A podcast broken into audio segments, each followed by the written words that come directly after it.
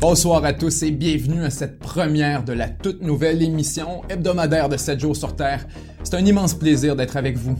Sans plus tarder, voici les dossiers qu'on a préparés pour vous cette semaine à 7 jours sur Terre. D'abord, on se parle d'une saga judiciaire internationale qui pourrait enfin se terminer. Dans un contexte normal, ce serait rien de moins qu'une bombe diplomatique.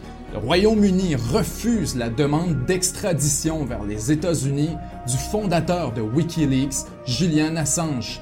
Qu'est-ce que ça nous dit sur les relations entre Londres et Washington? On poursuit ensuite avec un développement inquiétant du côté de l'Iran qui affirme avoir recommencé à enrichir de l'uranium militaire dans le cadre de son programme de développement de la bombe nucléaire. Doit-on avoir peur de l'Iran? Et comment interpréter les actions de la République islamique? On viendra sur la transition présidentielle à l'horizon et sur les impacts que ça aura dans ce dossier.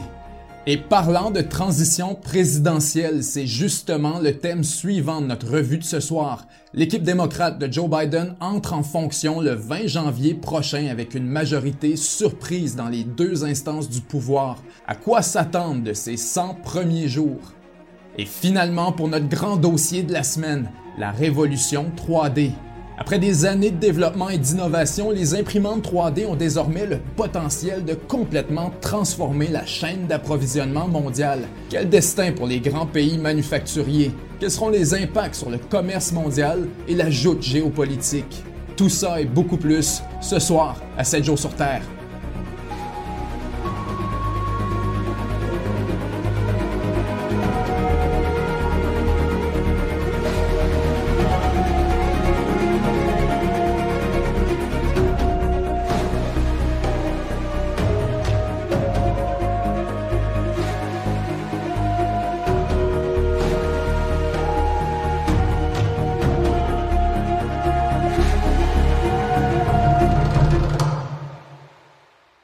Bonsoir tout le monde et bienvenue à l'émission. D'abord parlons un peu des dossiers qui ont attiré notre attention cette semaine. On commence avec un développement important dans une histoire qui dure depuis déjà plusieurs années. La justice britannique a annoncé cette semaine que Julian Assange, le fondateur de Wikileaks, sera pas extradé vers les États-Unis pour y subir un procès. Je vous explique un peu ce qui se passe. Julian Assange, le fondateur de Wikileaks, est détenu au Royaume-Uni depuis avril 2019. Avant ça, il a passé sept ans en réclusion dans l'ambassade de l'Équateur à Londres, où il était dans une forme de liberté sous caution, mais quand même confiné à sa chambre à l'intérieur de l'ambassade. Depuis des années, Assange essaie de fuir des accusations criminelles contre lui qui sont aux États-Unis. Ce qu'on lui reproche, c'est d'avoir publié les informations confidentielles qui avaient été offertes par Chelsea Manning, une ancienne analyste du renseignement militaire américain qui avait exposé des crimes de guerre et des programmes secrets. Il a passé sept ans dans une section de l'ambassade d'Équateur. Imaginez un peu les conditions qu'il y avait sur place, et c'est d'ailleurs ce qui avait été dénoncé par des rapporteurs de l'ONU en matière de torture qui mentionnaient qu'Assange présentait tous les signes de torture psychologique. Imaginez un peu la situation quand on imagine le confinement ici au Québec et le couvre-feu auquel la population est soumise. Un couvre-feu qui est somme toute assez limité de 20 heures à 5 heures le matin.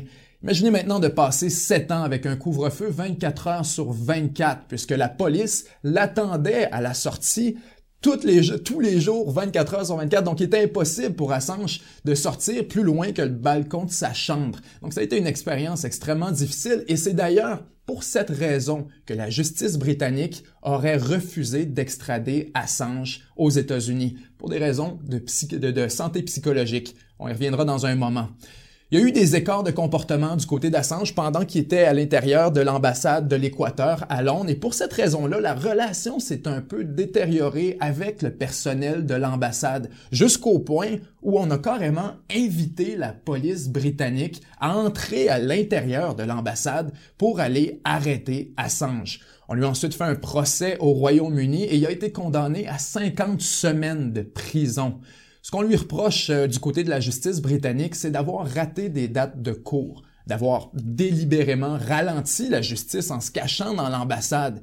Mais aussi, euh, en octobre 2019, vous avez les États-Unis qui vont faire leur demande d'extradition pour finalement sortir Assange d'une prison britannique et qu'il puisse enfin comparaître devant un tribunal américain. Assange, à ce moment-là, fait face à 17 chefs d'accusation et il risque, tenez-vous bien, 175 ans de prison. On l'accuse d'espionnage, de piratage informatique, mais aussi plus spécifiquement, on l'accuse d'avoir diffusé à partir de 2010 des centaines de milliers de documents militaires, diplomatiques, confidentiels des États-Unis. Tout au long de l'année 2020, après le procès de Assange et la demande d'extradition qui a été bien sûr, euh, qui devait être évaluée par la justice britannique, au courant de l'année 2020, tout ça a été ralenti par la COVID-19. Toutes les procédures euh, légales ont essentiellement été gelées, mises sur la glace. Le 4 janvier 2021, ça c'est la semaine qui vient de passer tout juste, on vient d'apprendre le développement du côté légal à ce niveau-là, c'est que la justice britannique refuse la demande d'extradition d'Assange par les États-Unis. C'est gigantesque parce qu'Assange est considéré par la communauté du renseignement américain comme carrément une menace à la sécurité nationale, au même titre qu'un terroriste. La juge considère que les conditions, la juge britannique considère que les conditions de détention de Assange aux États-Unis seraient tellement sévères que sa santé mentale, qui est déjà fragile, on l'a mentionné, se détériorerait et qu'il existe un risque réel de suicide d'Assange dans le système carcéral américain. On pense à quelques exemples notoires. C'est donc une victoire pour Assange à ce moment-là. Mais immédiatement, le 4 janvier, les États-Unis font appel de la décision. Puis Assange, lui, demande sa remise en liberté. Il dit, écoutez, si vous êtes pour me refuser de m'extrader et que je suis donc libre des accusations qui pèsent contre moi aux États-Unis ou que la police britannique ne m'arrêtera pas, je devrais avoir le droit d'être remis en liberté. Et c'est un peu là qu'on en est. Parce que la justice britannique a refusé, oui, l'extradition vers les États-Unis, mais pendant qu'elle entend l'appel des États-Unis, Assange, lui, c'est aussi vu voir ça, c'est aussi vu refuser sa demande de remise en liberté. Donc Assange, au moment où on se parle, malgré le fait que la demande d'extradition vers les États-Unis a été refusée, il est toujours en ce moment détenu au Royaume-Uni. Mais au moins, ça bouge dans son dossier. D'un côté, je pense qu'il y a plusieurs enjeux à, à aborder dans ce dossier-là et c'est important de les soulever. D'abord, Assange, c'est pas un lanceur d'alerte comme on pourrait euh, comparer avec Edward Snowden, par exemple. Dans le dossier d'Assange, le véritable, le vrai lanceur d'alerte, c'est Chelsea Manning, qui est une ex, comme on l'a dit tantôt, qui est une ex-analyste du renseignement militaire américain.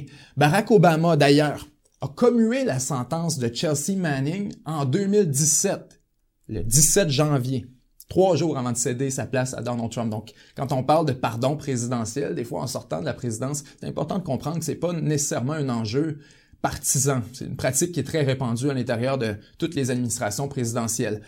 Et donc, Obama pardonne à ce moment-là Chelsea Manning, mais pas Julien Assange, qui pourtant sont dans le même dossier, vous pourriez me dire. Pourquoi? Pourquoi Obama n'a pas pardonné Assange en même temps? Et là, on pourrait évoquer plusieurs raisons, mais il y en a une qui ressort en particulier à mon avis. C'était personnel. Rappelez-vous en 2016, juste avant l'élection présidentielle, Julien Assange, Wikileaks, publie des courriels de haut placés du Parti démocrate. C'est la fameuse October Surprise de Donald Trump. Chez les démocrates, c'est immédiatement vu comme une forme de collaboration évidente avec les républicains, comme une, presque une tentative délibérée de faire mal à Barack Obama, mais encore plus à Hillary Clinton. Obama voit son legs politique s'effondrer devant ses yeux le soir de l'élection quand les républicains prennent le contrôle de Washington.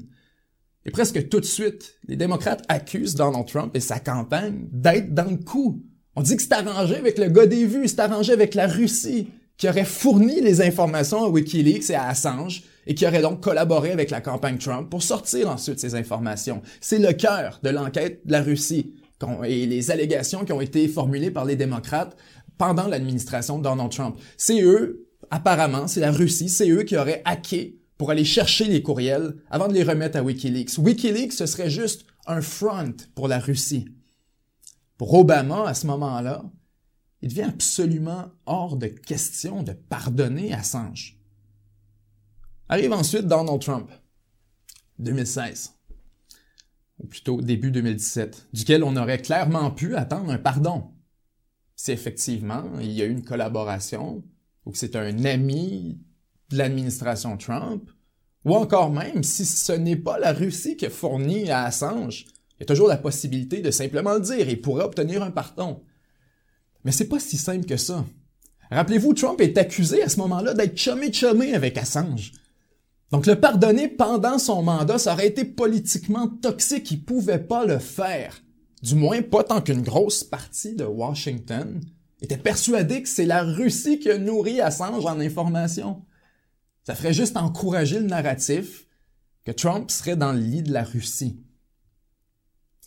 Et c'est pourquoi. Et ça, c'est très, très bon. Et je le savais pas. C'est seulement en faisant la recherche sur tout ce dossier-là que je l'ai moi-même découvert. On a appris qu'en 2019, en réalité, Donald Trump aurait offert un pardon à Julien Assange. Mais à une seule condition. Qui prouve publiquement que c'est pas la Russie qui était derrière l'opération de 2016. Que c'est pas eux qui l'ont fourni l'information, puis qu'il y avait une source chez les démocrates. Et c'était pas un, un hacking à partir d'un État hostile aux États-Unis, ce qui changerait toute la donne et soudainement libérerait Donald Trump. Les deux auraient pu y gagner. Si Assange identifie une source autre que la Russie, n'importe laquelle, Trump est libéré de tout soupçon de collaboration avec la Russie. Puis Assange, lui, peut obtenir un pardon. Mais Assange a refusé. Pourquoi? Je ne veux pas tirer de conclusion pour vous, vous êtes assez intelligent pour réfléchir. D'un côté, Assange pourrait vouloir juste protéger Wikileaks, la crédibilité de l'organisation. D'un autre côté, il pourrait tout simplement ne pas être en mesure de fournir la preuve que Donald Trump demandait, pour quelque raison que ce soit. Et c'est pour ça que je voulais vous en parler ce soir. On a devant nous un dossier extrêmement complexe, mais archi important, qui risque de se conclure dans les prochaines semaines. On a su récemment que Donald Trump préparait une dernière et ultime liste de pardons présidentiels pour distribuer dans sa dernière journée complète en tant que président, donc le 19 janvier. Est-ce qu'Assange est sur cette liste-là? On va le savoir très bientôt. Parce qu'après ça, c'est la décision de Joe Biden. Et comme on en a parlé tantôt, puisqu'il était lui-même le vice-président d'Obama en 2016, au moment où Wikileaks a sorti les informations sur le Parti démocrate, vous comprendrez que ce serait une toute autre paire de manches d'obtenir un pardon de Joe Biden. On poursuit avec un autre dossier qui a retenu l'attention de la communauté internationale dans les derniers mois, et d'ailleurs, on vous en a parlé très souvent cette jours sur Terre le programme nucléaire iranien. On va faire un petit historique ensemble pour se remettre dans le bain un peu.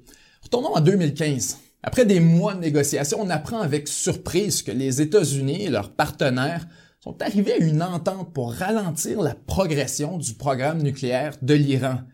À ce moment-là, tout le monde aux États-Unis pense que l'alternative, la seule possible, c'est la guerre, que l'Iran allait inévitablement arriver bientôt au niveau d'enrichissement nécessaire pour produire une bombe nucléaire. Aux États-Unis, un Iran armé de la bombe nucléaire, c'est inacceptable pour plusieurs raisons. Premièrement, parce qu'il faut protéger les alliés, c'est sûr. Mais aussi parce qu'il faut, à leur avis, les États-Unis, conserver l'équilibre de la force dans la région entre l'Arabie saoudite et l'Iran. Pourquoi? Parce que les États-Unis veulent empêcher l'émergence d'une seule superpuissance musulmane au Moyen-Orient qui avalerait toutes les autres. Et c'est ce qui explique beaucoup de la politique étrangère américaine au Moyen-Orient. Donc vous avez deux écoles de pensée aux États-Unis. Ceux qui disent que l'entente de 2015 c'est la meilleure affaire depuis le pain tranché parce que ça permet de surveiller l'Iran.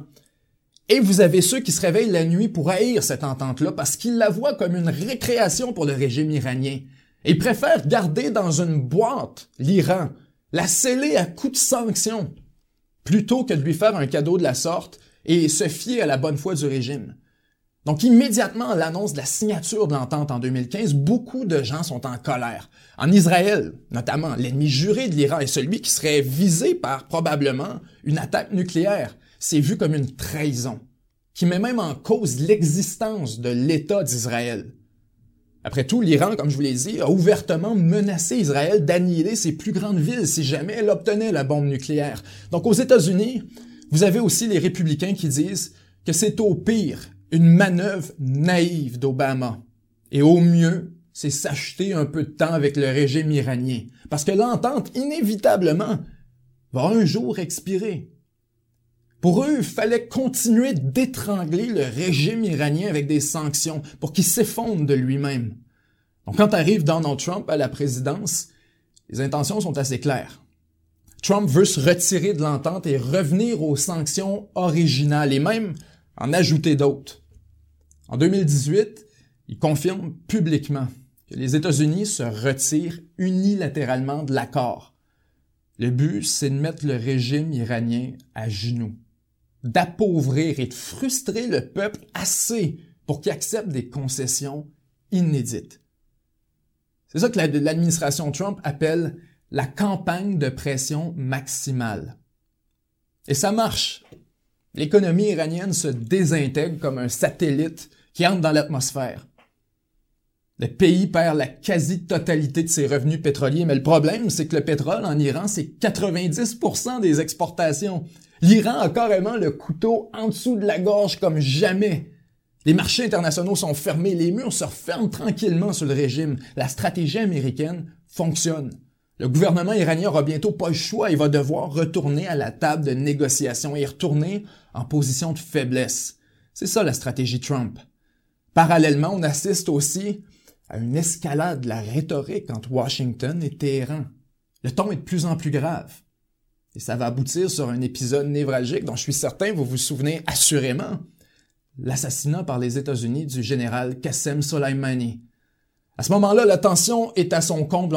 On, se menace de guerre des deux côtés. En novembre 2020, juste avant de sortir la présidence, ou plutôt juste dans la foulée de l'élection présidentielle, Donald Trump, qui arrive à la fin de son mandat, augmente encore plus la pression sur l'Iran en disant qu'il envisage de frapper le régime nucléaire iranien. Mais il dit pas exactement comment il va faire. C'est des oui-dire. On sait même pas ce qui est sur la table. Quelques jours plus tard, le scientifique à la tête du programme nucléaire iranien, Mohsen Farizadeh, est assassiné en pleine rue, en plein jour, à quelques kilomètres de la capitale. La voilà la frappe des États-Unis, conjointement avec Israël et probablement l'Arabie saoudite. L'Iran promet vengeance, immédiatement. Le peuple est en furie contre les dirigeants et c'est compréhensible. Le peuple exige une réponse militaire. Et tout de suite. Se faire humilier par les Américains, ça fait 5, 6, 10, 20, 30, 50 ans. Et ils en ont assez. Et c'est ce qui nous amène à cette semaine. L'Iran nous annonce et leur commencer à enrichir de l'uranium jusqu'à 20% de pureté. Normalement, l'accord de 2015 autorise 3,67 3,67, 20. À 90% on peut fabriquer une bombe. L'Iran lance un signal. Parce qu'à 20% le gros du travail est fait. On dit que quand tu arrives à 20% d'enrichissement d'uranium, tu es environ à 6, peut-être 7 mois de la bombe. C'est impossible pour les Américains de répondre militairement cette fois-ci, puis de transformer les laboratoires de recherche iranienne en stationnement à ciel ouvert qui flash dans le noir. Parce que l'Iran a installé son site de recherche directement à l'intérieur d'une montagne, site nucléaire de Fordo. Le but, c'est justement de se protéger des bombardements américains ou israéliens. Mais si l'Iran veut vraiment une bombe, qu'elle n'a rien à faire de l'accord de 2015, vous pourriez vous demander pourquoi elle va pas directement à 90% d'enrichissement le plus vite possible, sans dire à personne, le pays aurait sa bombe dans le fond. C'est pas ça qu'il veut. C'est pas ça qu'il veut. Et c'est ce qui nous amène à notre question. Qu'est-ce que veut l'Iran? C'est simple. L'Iran veut revenir à la table de négociation. Depuis 2018, même si les États-Unis se sont retirés de l'accord, l'Iran a choisi délibérément de continuer à respecter les paramètres qui avaient été inscrits dans l'accord, même si les États-Unis s'en étaient retirés, et ce, jusqu'à aujourd'hui. Pourquoi? Pour éviter d'aggraver la situation, justement. Pour pas donner un prétexte aux Américains pour une frappe militaire. L'Iran est en train de se faire une bombe nucléaire, c'est d'ici six mois, on va les frapper. Et c'est pour ça qu'ils ont fait attention et qu'ils attendent jusqu'à la dernière seconde. Ils espèrent que Joe Biden tienne sa parole et qu'il réintègre l'accord de 2015 tel qu'il a été signé à l'époque. Mais mettez-vous à la place de Biden. On s'en est parlé. L'Iran est à genoux. Le pays produit peu ou à peu près pas d'uranium. Il est bloqué de partout, tout est fermé, il est, dans le coin en punition. Il respecte même les conditions de l'accord sans aucune contrepartie américaine. Pourquoi est-ce que Joe Biden utiliserait son capital politique pour faire un cadeau à l'Iran? C'est quoi le gain de revenir dans l'accord, à part le show médiatique? Il n'y en a aucun. Quand on y pense vraiment, l'Iran a rien à offrir à Joe Biden. Et ça, il le sait parfaitement. Donc, pour éviter de se retrouver dans un cul-de-sac, et être obligé de faire encore plus de concessions, l'Iran, quelques jours avant que Biden arrive au pouvoir, augmente sa capacité d'enrichissement. Et elle l'annonce publiquement, soudainement. Elle a quelque chose à offrir. Et c'est même pas une vraie concession quand on y pense parce qu'ils viennent de commencer à enrichir l'uranium jusqu'à 20% de toute manière. Ils ne le faisaient pas. Donc c'est une fausse concession. Pour l'Iran, c'est un coup de génie. Pour Biden, c'est un cadeau qui tombe du ciel. Parce que dans le contexte actuel, comme on se l'est dit, il aurait été extrêmement difficile de justifier aux États-Unis un retour dans l'accord de 2015 sans obtenir de concessions additionnelles. C'est ce qu'on appelle en politique un win-win. Et c'est pas tout. J'ajouterai en terminant, et ça c'est plus une observation personnelle, qu'après quatre ans de relations difficiles et de remises en question très sérieuses, c'est une opportunité fantastique pour les États-Unis de rétablir les ponts avec leurs grands alliés européens, la France, l'Allemagne, l'Angleterre, ces pays qui faisaient partie de l'entente avec les États-Unis en 2015 et qui étaient tellement fâchés. Le retrait de l'entente par Trump en 2018, ça a été une énorme source de tension avec l'Europe. Et pour un président Biden qui a déclaré ouvertement son intention de rebâtir les relations avec les alliés, je ne vois pas de moyen plus facile, plus direct plus immédiat de relancer l'alliance transatlantique, de positionner les États-Unis comme un vrai power broker diplomatique à nouveau. On remarque aussi à quel point l'Iran, c'est pas un acteur irrationnel. Loin de là. Elle joue la game. Comme tout le monde. Et finalement, avant de passer à notre grand dossier de la semaine, on se parle rapidement de l'élection présidentielle américaine. Parce qu'à force de commenter les événements de la semaine dernière au Capitole, il y en a beaucoup qui ont négligé d'analyser ce que ça voulait vraiment dire pour la politique américaine, disons à court terme. Parce qu'à peu près au même moment que des manifestants prenaient d'assaut le Capitole de Washington, pendant la certification de l'élection de novembre, on a appris que les démocrates allaient prendre deux sièges supplémentaires au Sénat, ce qui les pousse au-dessus du seuil de la majorité. Parce qu'en cas d'égalité 50-50, c'est le vice-président, ou en l'occurrence, la vice-présidente Kamala Harris, qui brise l'égalité. Et là, soudainement, beaucoup de choses deviennent possibles pour Joe Biden. Il faut comprendre que le Sénat, c'est le vrai maître de l'agenda législatif. Encore plus que la Chambre ou même le président. C'est le Sénat qui a le plus de pouvoir, constitutionnellement parlant. C'est lui qui approuve, qui modifie à peu près à sa guise ou bloque toutes les lois votées par la Chambre. C'est lui qui confirme les nominations que soumet le président. Donc même le président qui veut nommer quelqu'un à un poste important doit passer par le Sénat dans beaucoup, beaucoup d'exemples. Tous les traités diplomatiques doivent être ratifiés plutôt par le Sénat pour avoir force de loi.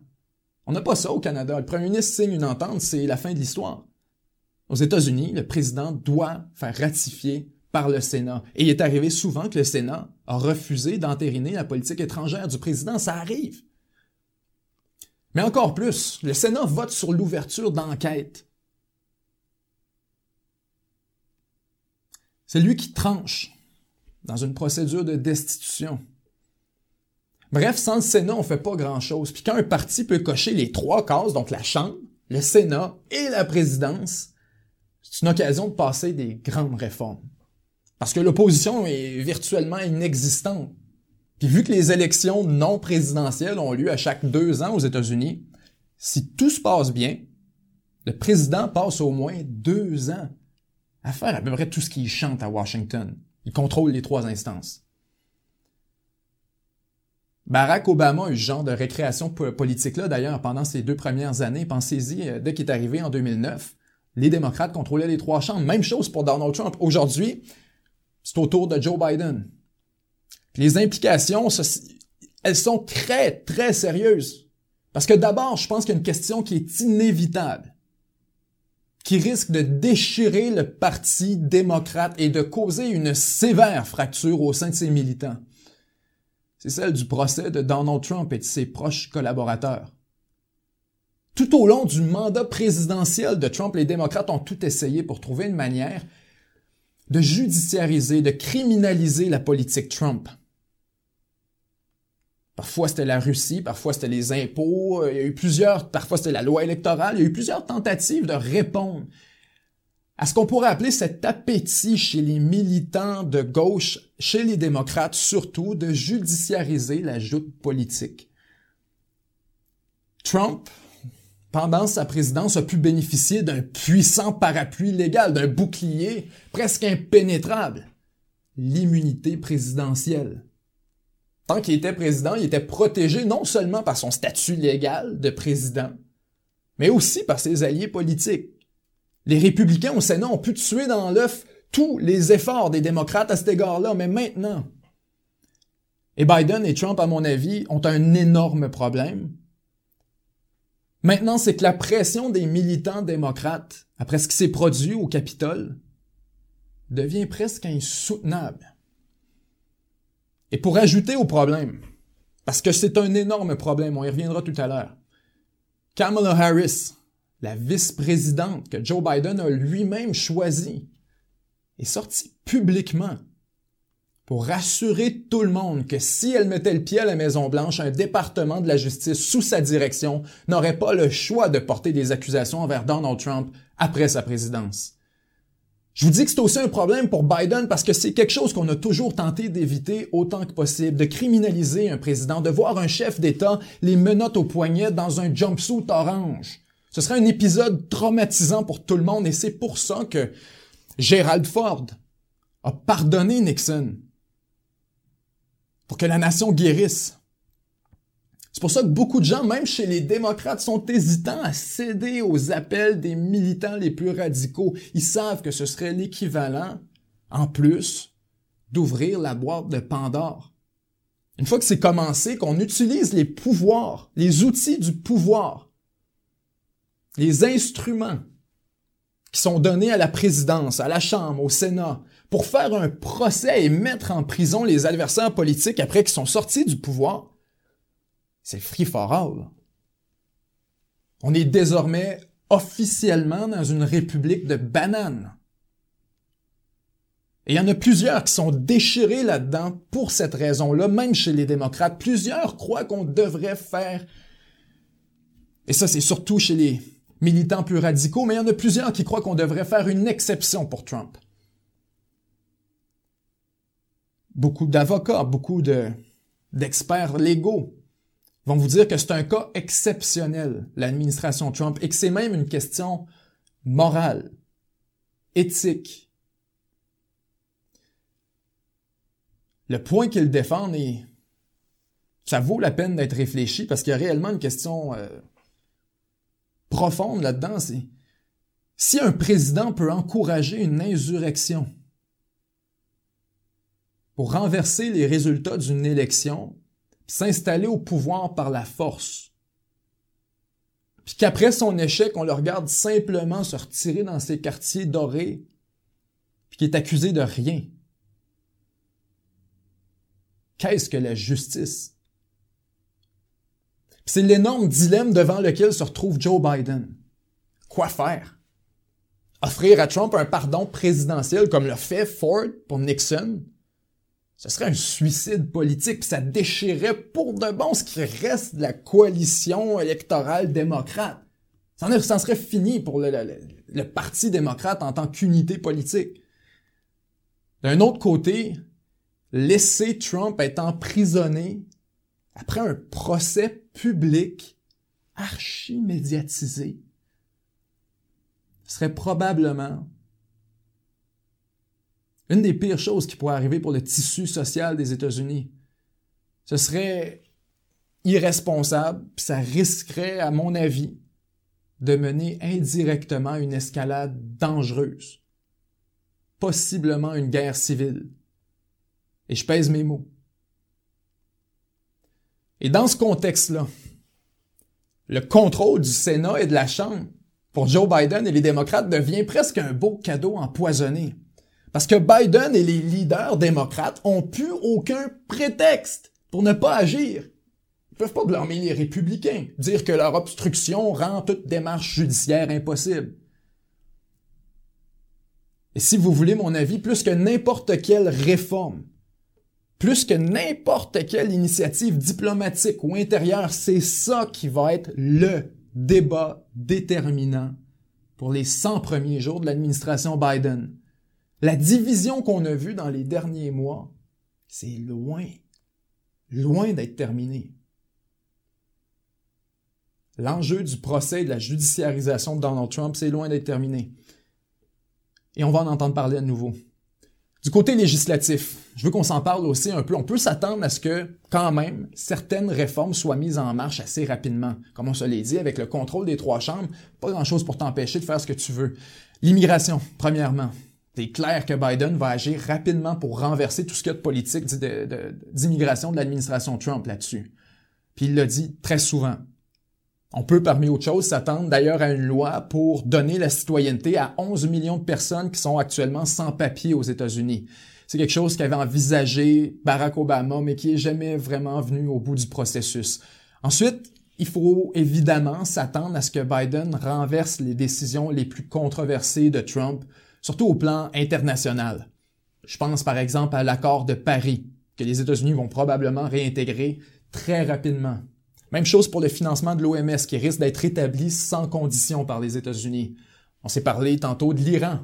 Faut s'attendre à ce que les États-Unis reviennent dans l'entente de 2015. Je vous ai expliqué pourquoi. Ensuite, évidemment, il faut présumer que la gestion de la réponse nationale à la pandémie de coronavirus va probablement être un des enjeux principaux à moyen terme. On a déjà parlé d'augmenter les impôts sur les entreprises et d'envoyer beaucoup plus d'argent aux Américains pour stimuler l'économie. Il y en a qui s'inquiètent. Janet, Janet Yellen, qui est la secrétaire du Trésor, nominée par euh, Joe Biden, qui est une défenseur connue de l'impression d'argent, de l'imprimerie d'argent par la Réserve fédérale américaine. Donc, il y en a là-dessus qui sont inquiets de voir des, de l'inflation rampante. Et finalement, j'attire votre attention sur la possibilité que les démocrates augmentent le nombre de sièges à Cour suprême, ce qui leur permettrait théoriquement de nommer leur propre juge, puis de gagner la majorité. Parce qu'actuellement, si les démocrates contrôlent le Sénat, la Chambre et la présidence, la Cour suprême reste quand même l'ultime garde-fou de la République que si à un moment donné, un, puis je parle pas des démocrates, je parle de n'importe quel parti qui déciderait de go rogue puis de virer fou, la Cour, suprême est censée assumer son rôle de garde-fou. Actuellement, elle est sous contrôle républicain. On peut imaginer un scénario dans lequel, en utilisant ses majorités aux trois chambres, et aux deux chambres plutôt, et sa place à présidence, Joe Biden et les démocrates pourraient peut-être essayer d'augmenter le nombre de sièges pour mettre des amis démocrates sur la cour et ainsi avoir aucune limite aux réformes législatives. Mais si vous voulez mon avis, même s'il y a beaucoup de gens qui en parlent, avec une aussi courte majorité au Sénat, je serais surpris que les démocrates soient en mesure de le faire. Suffirait qu'il y en ait un ou deux qui se retirent et qui soient pas d'accord avec les démocrates et le, consensus se briserait. Il faudrait que ce soit un vote absolument sur la ligne de parti et sur quelque chose d'aussi, d'aussi énorme, d'aussi controversé. Il faudrait s'attendre à ce qu'il y ait de la dissension. En plus, ce serait vu comme une grave atteinte à l'équilibre du pouvoir qui existe normalement en démocratie. Comme je l'ai dit, la Cour suprême, c'est le garde-fou.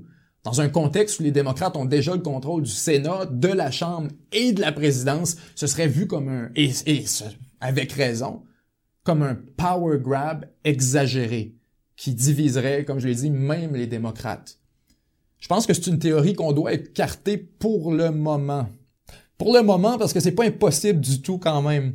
Un scénario dans lequel les militants les plus à gauche pourraient réussir un, tour de force comme ça, c'est qu'imaginons qu'il y a un procès contre Donald Trump, qu'il y a vraiment un procès contre Trump et ses associés, puis là, la procédure est rejetée à la Cour suprême par notamment trois juges nominés par Donald Trump personnellement.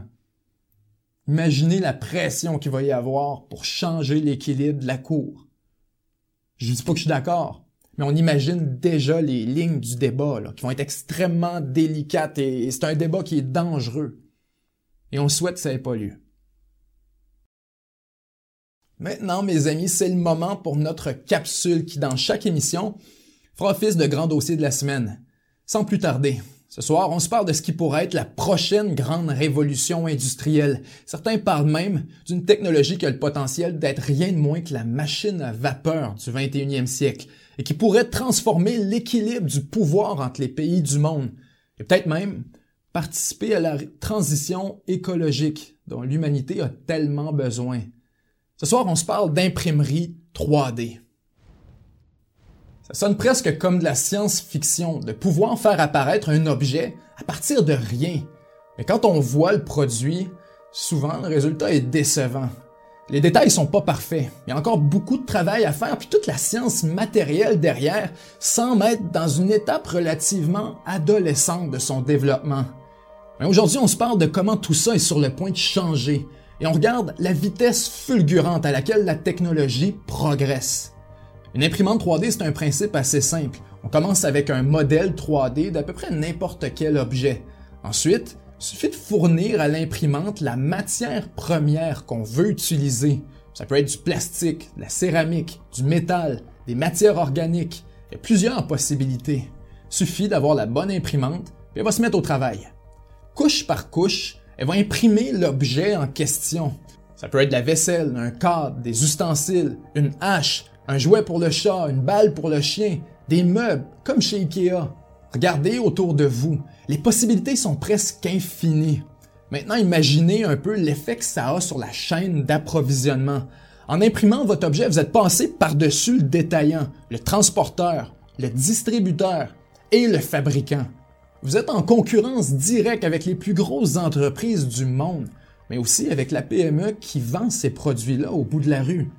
En 2018, le gouvernement américain a approuvé la construction d'une première maison entièrement construite avec une imprimante 3D. Il a fallu 24 heures pour l'imprimer au complet et ça a coûté 30% moins cher que si ça avait été fait avec des méthodes conventionnelles. Ce genre de nouvelles laisse beaucoup de gens sceptiques. Si c'était si simple, il y en aurait partout. Mais ben, en fait, c'est de plus en plus le cas.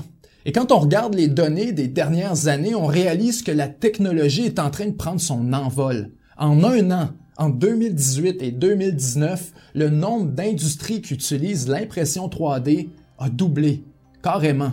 Certains évoquent une utopie, un délire de nerds qui ont trop regardé Star Trek. Mais les gens disaient la même chose de l'informatique dans les années 80 et même 90. De quoi ils ont l'air maintenant? Le progrès technologique avance à une vitesse exponentielle. Des experts qui observent aujourd'hui les tendances de l'impression 3D sont définitifs. On peut plus ignorer les progrès des dix dernières années. La technologie envahit un secteur après l'autre de manière irréversible. En médecine, on l'utilise pour des prothèses dentaires et auditives, pour des implants et même des organes artificiels ou des cellules souches pour la peau. Dans le domaine de l'aéronautique et de l'automobile, on utilise l'impression 3D pour fabriquer toutes sortes de pièces. Prenez Michelin par exemple avec son pneu imprimé en 3D, ou General Electric qui a réduit le nombre de pièces de son moteur à réaction de 855 à seulement 12. C'est une révolution industrielle. Soudainement, des designs jusque-là prohibitivement complexes deviennent possibles. Même l'armée américaine ou la NASA s'y intéresse pour des installations militaires, des structures lunaires par exemple. La NASA envisage d'envoyer des imprimantes téléguidées pour construire une base sur la Lune en utilisant la poussière qui s'y trouve déjà comme unique matière première. Dans le milieu alimentaire, on produit du sucre, du chocolat ou carrément des repas. Finalement, les événements de 2020 ont accéléré le processus encore plus. En contexte de crise, on a réalisé qu'on manquait de capacité de production pour beaucoup de produits essentiels. Et c'est là que des entreprises d'impression 3D ont sauté dans mêlée et sont mis à produire des masques, des visières, des gants de protection, des éprouvettes, des tampons pour les tests de dépistage ou même des appareils respiratoires. Ça permet à des hôpitaux et à du personnel médical partout dans le monde de rester opérationnels. En gros, la demande explose. Et conséquemment, les forces du marché sont en train de baisser drastiquement le coût des imprimantes et de la technologie 3D. Déjà, on trouve des imprimantes d'entrée de gamme pour le prix d'à peu près une PS5. Le marché qui avait en 2020 une valeur de 13,7 milliards de dollars US devrait passer à 63 milliards en 2025. D'ici quelques années, l'imprimante 3D va être une composante extrêmement répandue dans les maisons des pays développés, au même titre que la vaisselle, la sécheuse ou le frigidaire. Ne pas en avoir, ce serait se condamner à un mode de vie archaïque, mais adapté. Parce qu'il faut être clair, une fois qu'une masse critique de consommateurs utilise l'impression 3D pour les objets courants, beaucoup de ces objets-là vont être retirés des magasins en conséquence. Si un détaillant automobile vend à peu près plus jamais de pare-soleil de remplacement parce que les gens les impriment chez eux pour une fraction du prix, va simplement arrêter d'en produire. Et c'est un peu l'éléphant dans la pièce, la transformation de la chaîne d'approvisionnement à laquelle on s'apprête à assister. Plus il y a d'innovation dans l'impression 3D, plus les usines traditionnelles sont dépassées. Dans les dix prochaines années, la technologie va se développer de façon exponentielle. D'abord, les imprimantes sont de plus en plus rapides. Elles sont aussi de mieux en mieux adaptées à divers types d'environnements plus juste à des chambres contrôlées, mais aussi à des utilisations sur le terrain, sur des plateformes de forage, des postes militaires avancés, des mines, des communautés isolées. En plus, les imprimantes deviennent plus flexibles dans l'utilisation des matériaux. C'est plus seulement du plastique, mais de la céramique, de la fibre de carbone et de bois, du cuivre, du bronze, de l'époxy, du polymère acrylique, du papier, et les possibilités d'alliage de composites sont infinies pour optimiser les caractéristiques des pièces. Les formes même des pièces sont aussi infinies que la géométrie de la nature. Les contraintes qui viennent avec les capacités de la machinerie lourde n'existent plus. En plus de tout ça, c'est l'écosystème de l'impression 3D au grand complet qui est en pleine croissance. L'expertise, les startups, les grosses compagnies, les designers industriels, l'intelligence artificielle, les investissements gouvernementaux. Même le milieu criminel s'y met en imprimant des armes et des drogues synthétiques. Tous convergent pour créer un marché monumental. L'impact sur la scène internationale est impossible à surestimer. Après l'impression 3D, le Made in China ne fait plus aucun sens. Plus besoin d'envoyer des matériaux bruts en Asie pour qu'ils soient assemblés en produits finis, puis renvoyés chez nous à bord d'un désastre environnemental flottant. L'économie circulaire et locale, qui est écologiquement beaucoup plus durable, est à portée de main comme jamais. Et c'est là qu'on comprend que l'impression 3D, c'est aussi une révolution verte. On réduit la surproduction industrielle, le transport de marchandises, on économise une quantité incroyable d'énergie et d'électricité à l'échelle mondiale, sans compter que vous avez maintenant la possibilité de recycler vos propres déchets domestiques pour fabriquer des nouveaux objets, ou même juste une petite pièce pour réparer au lieu de jeter. On parle pas encore beaucoup de l'impression 3D dans l'actualité, pas assez. Mais honnêtement, quand ça va arriver, on va se demander comment on a fait pour s'en passer aussi longtemps.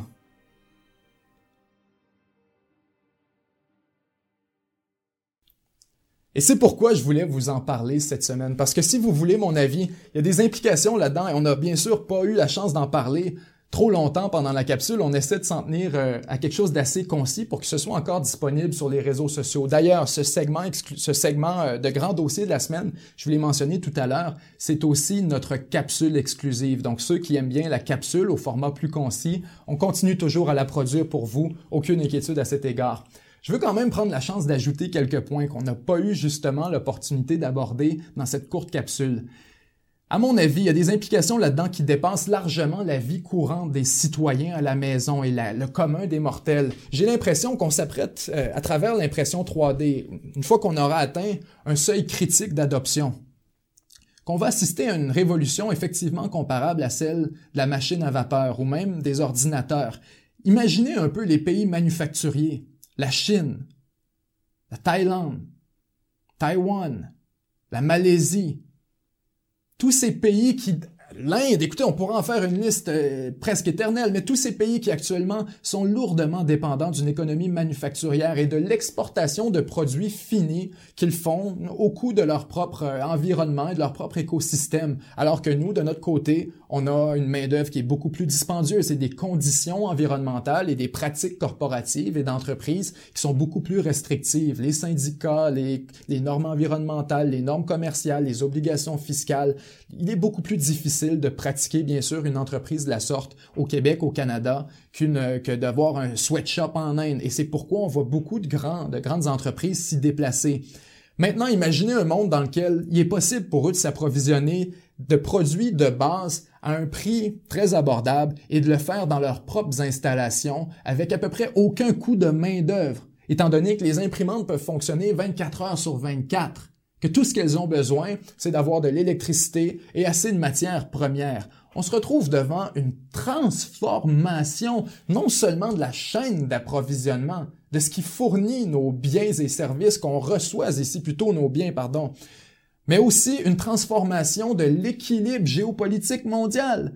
Pensez à la Chine qui en ce moment exerce une telle influence sur la planète entière. Pourquoi? À cause que c'est un mastodonte économique dont beaucoup de pays dépendent. Et c'est pourquoi on tente d'avoir des ententes favorables avec la Chine. C'est pourquoi les Européens vont tenter, malgré les infractions aux droits humains du Parti communiste chinois, vont tenter d'ouvrir des nouvelles voies commerciales avec la Chine parce qu'on est conscient que dans une économie où il faut une croissance constante, la seule manière ou une des meilleures manières d'atteindre cette croissance-là de manière garantie, c'est d'entrer dans un marché d'1,3 milliard de personnes qui est lui-même en pleine croissance de sa prospérité et qui est passé en quelques années d'un des peuples les plus pauvres du monde à une richesse et une prospérité en pleine croissance.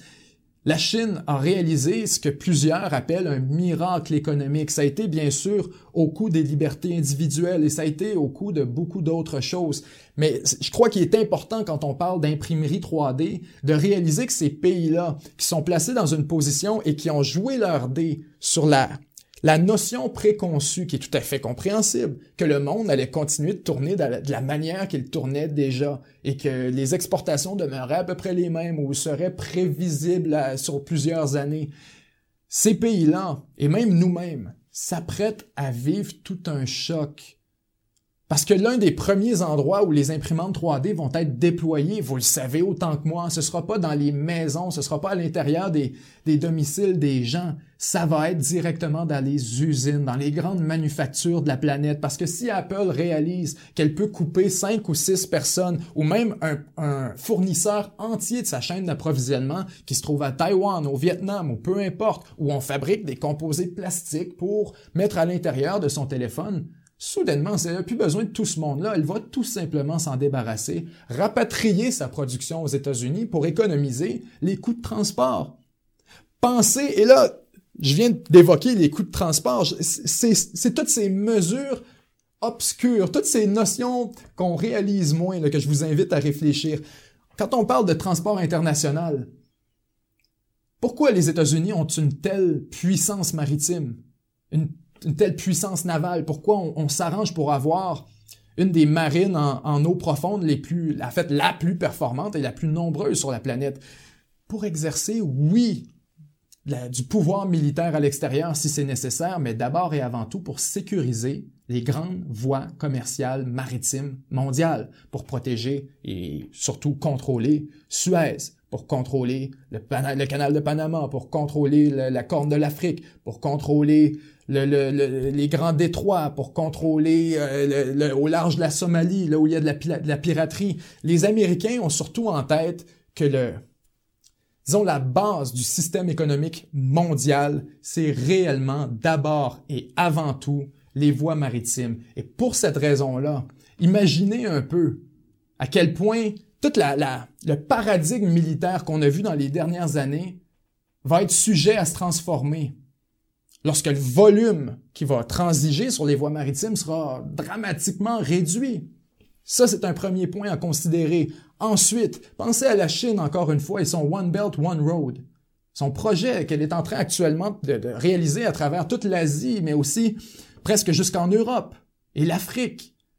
On tente de construire des ports, des autoroutes, des infrastructures commerciales, des chemins de fer qui vont permettre au régime chinois, au Parti communiste chinois et au gouvernement chinois de sortir et d'envoyer ces produits à l'extérieur de la Chine, de les exporter. Parce qu'à la, à la mesure que la Chine gagne en influence et que la tension avec les Américains devient de plus en plus palpable, les voies maritimes sont une option qui est de moins en moins intéressante pour la Chine. Donc, on a lancé cet énorme processus pour pour, disons, faire une transition de, la dépendance maritime vers euh, un équilibre qui est un peu plus, euh, un peu plus sain pour le régime, où on peut faire du commerce, oui, par les voies maritimes, mais aussi avec nos partenaires terrestres. Donc là, vous avez la Chine qui se retrouve avec des centaines de milliards de dollars qui risquent de devenir absolument futiles et inutiles.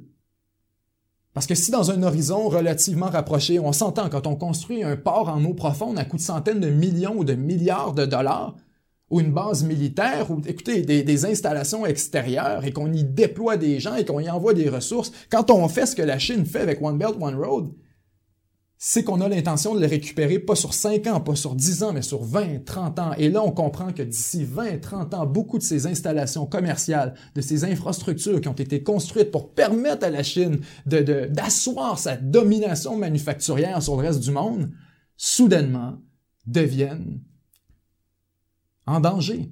C'est des investissements qui sont très risqués à partir du moment qu'on sait que le volume de biens qui va être appelé à sortir de la Chine dramatiquement réduire dans les prochaines années. Et c'est un peu pourquoi je vous parlais de l'imprimerie 3D, de cette révolution qu'on ne voit pas venir. Et là, je vous parlais seulement tout à l'heure, bien sûr, de, certains produits. On l'a effleuré aussi euh, rapidement pendant la capsule. Mais si un produit n'est plus viable pour un constructeur, n'est plus viable pour un fabricant, pour un détaillant de tenir en tablette, que ce soit des ustensiles de plastique, des ustensiles de jardin, euh, oubliez ça, là. Il n'y en aura plus dans les, dans détaillants à partir du moment qu'il est possible de s'en télécharger de toutes les formes, de toutes les couleurs, de tous les matériaux et de le faire pour une fraction du prix à la maison. Vous allez dire que je vois trop loin, vous allez dire que c'est une révolution qui n'est pas à nos portes. Je vous dis l'inverse. Je vous dis qu'elle arrive tellement rapidement qu'elle arrive dans un angle mort et qu'on y avance tel des somnambules. Ça va nous surprendre, mais le jour où on va l'avoir devant nous, on va comprendre que c'est la révolution qu'on avait prévue et c'est la révolution qu'on avait euh, qu'on a anticipée euh, chez les plus enthousiastes. Donc j'ai très hâte de voir dans quelle direction ça se dirige, mais il y a une explosion de la technologie, de l'avancement, de la progression euh, au niveau de l'imprimerie 3D dans les 12 derniers mois, 18 derniers mois, et beaucoup de gens disent déjà que 2021, ce sera l'année de l'imprimerie 3D certainement la pandémie mondiale aura accéléré ce processus-là, mais je crois qu'il y a partout dans le monde une réalisation que la dépendance aux autres pays, que la dépendance manufacturière, que quand tu as besoin d'un masque, d'un morceau de linge, d'un morceau de quoi que ce soit, d'une visière de plastique, et que le, la capacité industrielle mondiale est saturée, ben, il n'y en a pas d'alternative, à moins de le faire toi-même. Et quand on s'est retrouvé dans des lignes d'attente pour des masques ou encore même pour des produits de base pour être capable d'équiper nos, euh, nos CHSLD, nos, nos hôpitaux, ceux qui ont sauté dans la mêlée, c'est justement les imprimeurs 3D. Donc, je trouve que c'est quelque chose d'extrêmement intéressant et je vous invite à suivre ce qui va se passer à ce niveau-là. Donc, c'était le grand dossier de la semaine. Maintenant, on passe à la question du public.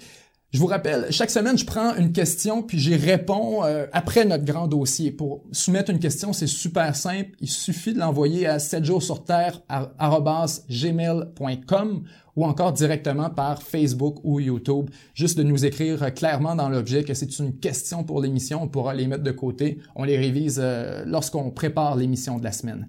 Cette semaine, la question nous vient de Laurent de Trois-Rivières. Bonjour à toute l'équipe. J'aimerais savoir si le podcast de 7 jours sur Terre va avoir d'autres épisodes. Je les écoutais religieusement sur YouTube et parfois sur Spotify et j'ai vraiment tripé sur votre formule. Je m'ennuie de ces discussions. À quand un retour? Très bonne question. Ça vient de Laurent. Très bonne question, Laurent. Euh, pour faire une histoire courte, on est trois personnes dans le studio au moment de faire le podcast, deux intervenants, un technicien. C'est une pièce qui est très petite. La distanciation sociale y est impossible. Parlez-moi-en pas. Prenez pas ma température là-dessus. Je ne pense pas qu'on contribue à quoi que ce soit. C'était, mais bon. On ne peut pas faire le podcast en ce moment. C'est interdit par les décrets de la santé publique. Donc, on s'y plie et euh, on n'a pas grand-chose à dire là-dessus. C'est un peu, j'ajoute, la raison pour laquelle on a lancé l'émission que vous écoutez en ce moment. C'est parce qu'on avait besoin d'une formule qui est possible de réaliser avec distanciation sociale, euh, qui n'exige pas qu'il y ait euh, trop de, gens en studio en même temps. Donc, c'est un peu ce qui se passe avec le podcast. Je dois vous dire, je tripais aussi. Si vous savez, ça me fait de la peine. Je, je ne je suis pas plus heureux que vous à l'idée qu'on ait été obligé de tirer la plug là-dessus. Je sais pas si ça va revenir. Comme je l'ai dit, j'ai eu beaucoup de plaisir. On envisage peut-être de le ramener à distance en formule Zoom ou Internet. Je suis pas un grand fan de ces formules-là, donc je suis un peu moi-même à convaincre là-dessus. Une chose est sûre, on ne peut pas être tributaire des mesures du gouvernement à tous les mois, toutes les semaines. On va-tu être en confinement? On va-tu être on va-tu pas l'être? Combien de temps on va être de retour? On peut pas faire une émission pendant trois semaines puis plus en faire pendant trois autres. Donc on essaie d'avoir quelque chose qu'on peut vous tenir, euh, qu'on peut tenir euh, constant euh, à chaque semaine. Puis l'émission qu'on a en ce moment, je pense que ce sera notre formule pour pour l'avenir rapproché. À voir. J'aimerais beaucoup qu'on ramène le podcast. C'est un objectif et si le monde revient à la normale, tant mieux. Mais pour le moment, pas le choix de, de vivre avec les choses telles qu'elles sont. Alors voilà, c'est presque la fin de cette émission pour cette semaine. J'ai eu grand plaisir à travailler là-dessus et encore plus comme d'habitude à vous le présenter. Mais d'abord, avant qu'on se laisse, c'est le moment de l'éditorial de la semaine. Plus jamais. Ça devrait être le slogan des prochaines années de politique publique au Québec en matière de santé. On nous parle déjà de la récurrence inévitable de pandémies mondiales comme celle à laquelle on assiste en ce moment. Il y a de la pression plus que jamais sur les écosystèmes. Les animaux sont poussés aux limites de leur habitat, au point où le contact avec les humains est de plus en plus fréquent. Sans parler de l'industrie alimentaire qui, selon beaucoup d'experts, est une bombe à retardement en termes de vecteur de transmission d'un nouveau virus des animaux vers les humains. Puis malgré ça, Malgré le fait qu'on est parfaitement au courant de notre impuissance face à l'émergence de ces virus-là, et qu'on dépense actuellement des milliards de dollars pour affronter le problème, en dédommageant les gens confinés, en achetant des vaccins, malgré l'énorme sacrifice qu'il aura fallu faire pour celle qu'on vit en ce moment, pour l'essentiel, on risque de ne pas être mieux préparé à la prochaine. Parce que notre système de santé va être le même, que les infrastructures vont encore être dépassées, qu'on n'aura pas vraiment plus de capacité de production de vaccins au Canada ou même au Québec. Que le prochain vaccin, on va encore l'acheter à un géant pharmaceutique multimilliardaire. Malgré le fait qu'on sait qu'on est en train d'assister à un des plus gros transferts de richesses publiques vers le secteur privé de toute l'histoire. Et puisque ce sont des géants milliardaires privés qui contrôlent le flux mondial de vaccins, on joue aux enchères avec le reste du monde. Israël a vacciné 13% de sa population et le chiffre monte à tous les jours. Le Canada, environ 0,1% Pourquoi? Parce qu'on n'en parle pas beaucoup, mais Israël a payé ses doses 40 dollars. Presque le double de ce qu'on a payé pour la même dose. Pourquoi? Pour ce qu'Amazon appellerait une livraison prioritaire. Je suis pas en train de dire qu'il faut acheter nos vaccins au gros prix. Au contraire. Ce qu'il faut comprendre, c'est que les règles du jeu sont pas écrites dans notre meilleur intérêt, mais pour maximiser le retour sur l'investissement des pharma. Maintenant, pourquoi c'est pas nous, la pharma? Pourquoi un institut ou une, entreprise canadienne, ou même québécoise, est pas sur la ligne de départ avec les entreprises allemandes, belges, américaines? C'est très simple en fait, parce qu'on l'a pas vu venir qu'on n'investisse pas assez dans ce secteur de recherche-là. En fait, c'est largement sous l'ère Harper qu'on a laissé ça derrière. On n'est pas moins bon, on n'est pas plus con. On a juste pris une décision différente. Une décision de politique publique qui peut être changée. Et c'est là qu'on devrait se dire, plus jamais. Si vraiment les pandémies sont endémiques à l'humanité, que c'est seulement le début d'un cycle perpétuel, eh bien, qu'on prenne la balle au bon et qu'on se promette de plus jamais se faire prendre les culottes à terre. Qu'on devienne des leaders mondiaux pour plus jamais se ruiner à coups de milliards pour les générations à venir. Qu'on produise nos propres vaccins. Qu'on soit plus jamais les derniers parce qu'on a perdu aux enchères des nations.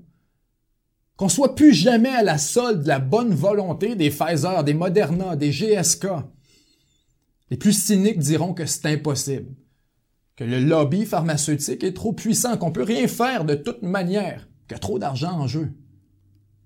Mais je leur rappellerai l'histoire du Québec. Celle d'un peuple qui marche la tête haute dans l'hiver depuis 400 ans, dans le mépris, les speak white, les embûches d'un continent qui veut l'avaler, et qui malgré tout ça a quand même réussi à battre les cartels qui se tenaient sur le chemin de son potentiel, Pensez aux trusts hydroélectriques. Des géants de leur temps qu'on a domptés, transformés en un des plus grands vecteurs de création de richesse de la Révolution tranquille, Hydro-Québec. Pensez aux grandes banques de Bay Street, de Wall Street ou aux consortiums financiers qui refusaient de prêter pour notre développement. On s'est reviré de bord, on a fondé la Caisse de dépôt de placement du Québec, c'est aujourd'hui là que fructifient les économies de millions de Québécois. Il a fallu de la vision, il a fallu des couilles. Mais quand les décideurs de l'époque ont compris que c'était la seule option pour passer à travers du prochain siècle, sans se faire plumer par tous ces géants-là, ils ont mis leur culotte. Qu'on fasse pareil pour nos enfants qui vont vivre avec un monde qui peut pas se permettre de sortir 340 milliards de sa poche à tous les cinq ans ça a coûté moins cher de mettre un homme sur la Lune. Peu importe les coûts d'un programme de recherche en vaccin, ce sera toujours moins grosse dépense que ce qu'on vient de vivre. Qu'on le voit comme une police d'assurance. Cette logique-là, ça se limite pas au vaccin. On doit développer une expertise, une spécialisation académique précisément pour la gestion de pandémie. Parce qu'on sait maintenant qu'on a tous des angles morts la santé publique, ça inclut tellement de choses qui dépassent l'infectiologie. Les questions de pédiatrie, de psychologie, de communication, d'administration, d'économie, de psychiatrie. Il n'y a pas un médecin au monde qui en connaît assez pour travailler tout seul dans un contexte comme ça. Il faut que la santé publique puisse réfléchir en dehors de son propre vase de spécialisation purement médicale. Et finalement, Évidemment, faut régler une fois pour toutes le problème du système de santé, qui est débordé à chaque année depuis dix ans. Élargir la capacité d'accueil, améliorer la ventilation, tout ça, ça peut avoir l'air d'une job impossible, de dimension presque biblique. Mais ce que moi je pense que c'est, c'est aussi un peu un projet de société. Un projet transpartisan, un slogan derrière lequel une majorité claire de Québécois est prête à se ranger. Plus jamais. Quand un peuple prend collectivement une décision, il n'y a pas grand-chose qui peut se tenir sur son chemin. Que ce soit à travers Québec ou Ottawa, suffit qu'on se le promette, qu'on tienne parole. C'était Benjamin Tremblay, 7 jours sur Terre. À la semaine prochaine.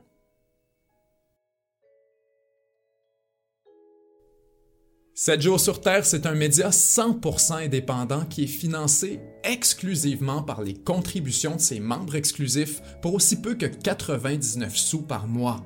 En plus de permettre la production de cette émission, les membres exclusifs ont accès à une tonne de contenu qui leur est entièrement réservé, dont un segment complet de cette émission, ainsi qu'une revue de presse à chaque semaine où on revient sans script sur les grands dossiers d'actualité. Pour devenir membre, c'est super simple. Ça se fait en quelques clics seulement au 7jourssurterre.com baroblique abonnement. Merci et à très bientôt.